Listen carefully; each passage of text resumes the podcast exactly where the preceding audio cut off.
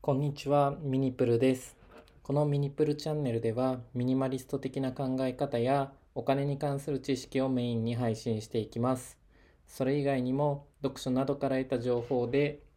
皆さんのためになるような内容についても配信していこうと思いますので、よろしくお願いします。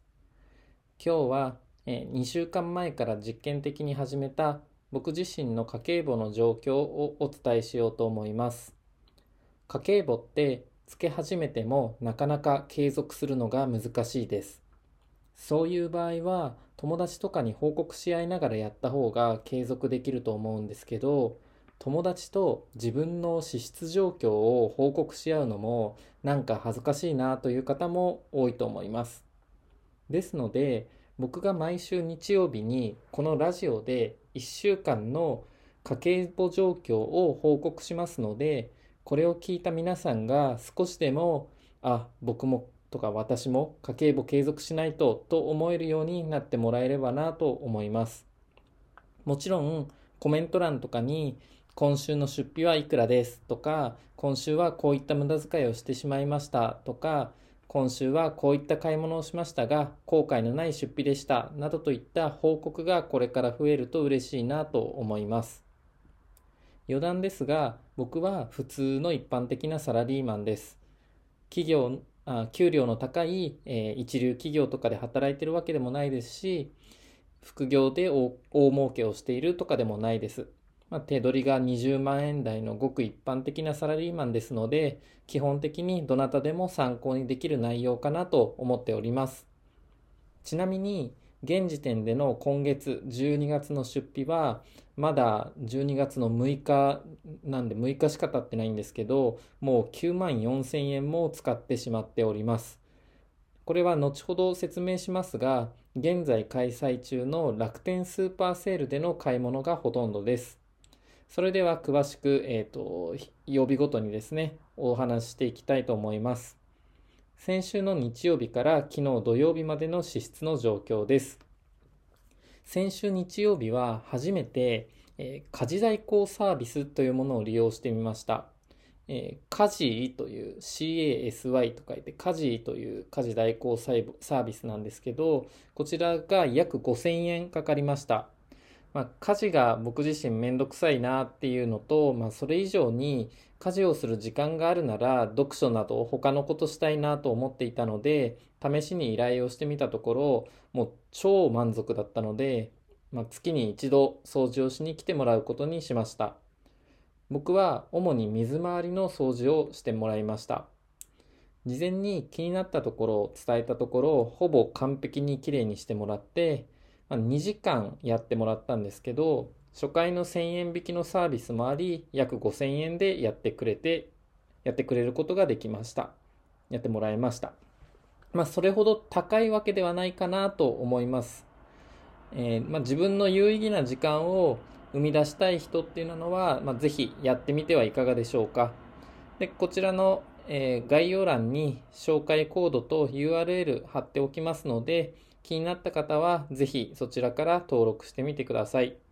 まあ、あの登録していただけると同じように初回の1000円引きのサービスがつくと思います。で、月曜日は支出が、えー0円でした。で、あの何度も言ってるんですけど、こういう日をですね、週に最低一度は作るように意識した方が、毎月、毎年っていう支出がですね、トータルでどんどん抑えられると思いますので、ぜひ参考にしてみてください。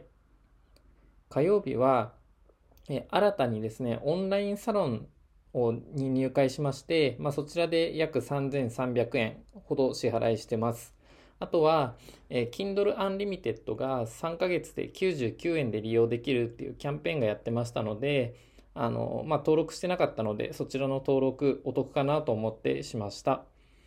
あとは、えー12月3日、この前ですね、に、あの、東京の有明というところでオープンした無印良品のですね、あの、なんか店舗の事前内覧会っていうなのがあったので、そちらに行って、そこでですね、あの、見学した後に1200円分のランチを取りました。で、この新しい無印良品なんですけど、関東最大の店舗でして、えー、全部で3フロアあるんですけど、欲しい商品っていうのは基本的に全て揃っているはずです。すごい量置いてあります。で無印良品好きの方はあの行ってみたい方多いと思うんですけど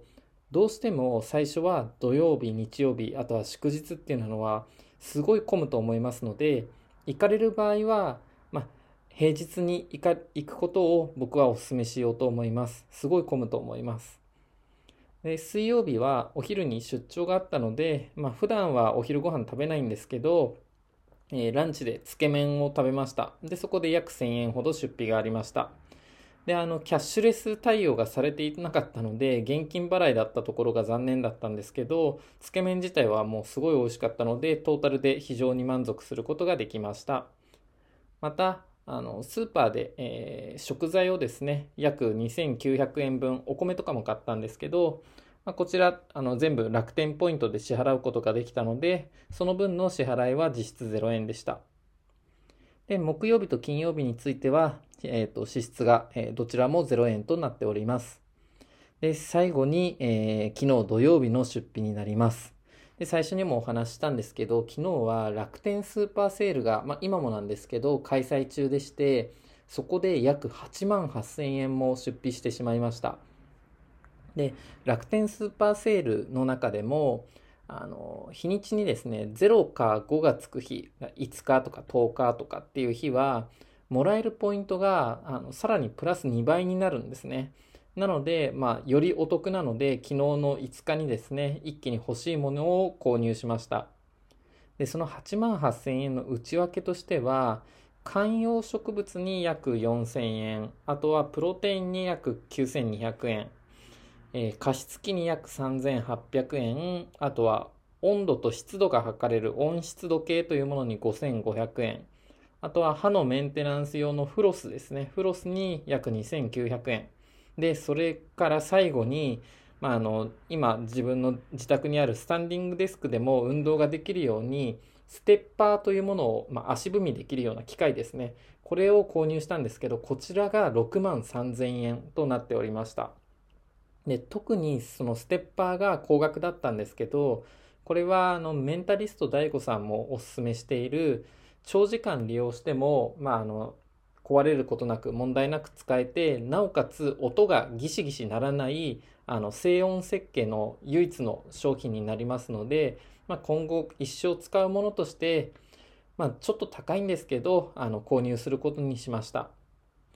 そして今週1週間の支出の合計っていうのが約9万9000円ですね。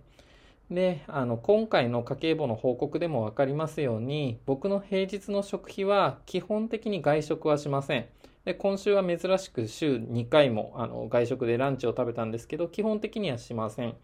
で、楽天ポイントを使って、あの、スーパーで購入したもので自炊するということがほとんどです。なので、あの、いい意味で、えー、お金を使うところと使わないところのメリハリは意識するように僕はしています。でまた今回の支出のほとんども僕のお金を使うにあたっての価値観に沿ったものなので特に問題ないかなっていうところです。でその価値観っていうのは人それぞれあの異なると思いますのでまずは自分自身のお金に関する価値観ですね、まあ、支出どういったものに自分が使うお金を使うと幸福度が増すのかなっていう自分なりの価値観を固めてその価値観に合ったお金の使い方を続けた方がいいです。ちなみに僕がお金を使う時に大事にしている価値観っていうのは5つありましてまず1つ目が時間を生み出してくれるものか。まああの無駄な時間を減らしてくれるものかっていうところですね。で2つ目が自分の成長につながるものかっていうところです。まあ、例えば本とかですね。で、3つ目が自分の健康につながるものかっていうところで、今回買ったステッパーとか、あとは歯のメンテナンス用のフロスとか、あとは、まあ、あの、加湿器とか、えー、まあ、そこら辺も全部ですね、プロテインとかもなんですけど、全部この健康につながるものなのかっていうところの価値観に当てはまってると思います。で、4つ目が資産を生み出してくれるものか。で、最後5つ目が思い出に残る貴重な経験かという5つをですね、自分の価値観として置いてます。で、この5つに、えー、まあ、当てはまればお金多少高くても使っていいかなっていうところを自分のルールにしています。でもちろんあのこれらに該当しないことにお金を使うこともあるんですけど該当している方が僕自身の幸福度は増しているかなと思います。このような家計簿の公開というものが節約を心がけている方、まあ、節約やってみたいんだよなって思う方の何かの参考になれば嬉しいです。もしこういう報告をしてほしいなどの意見や感想がありましたらコメントいただければなと思います。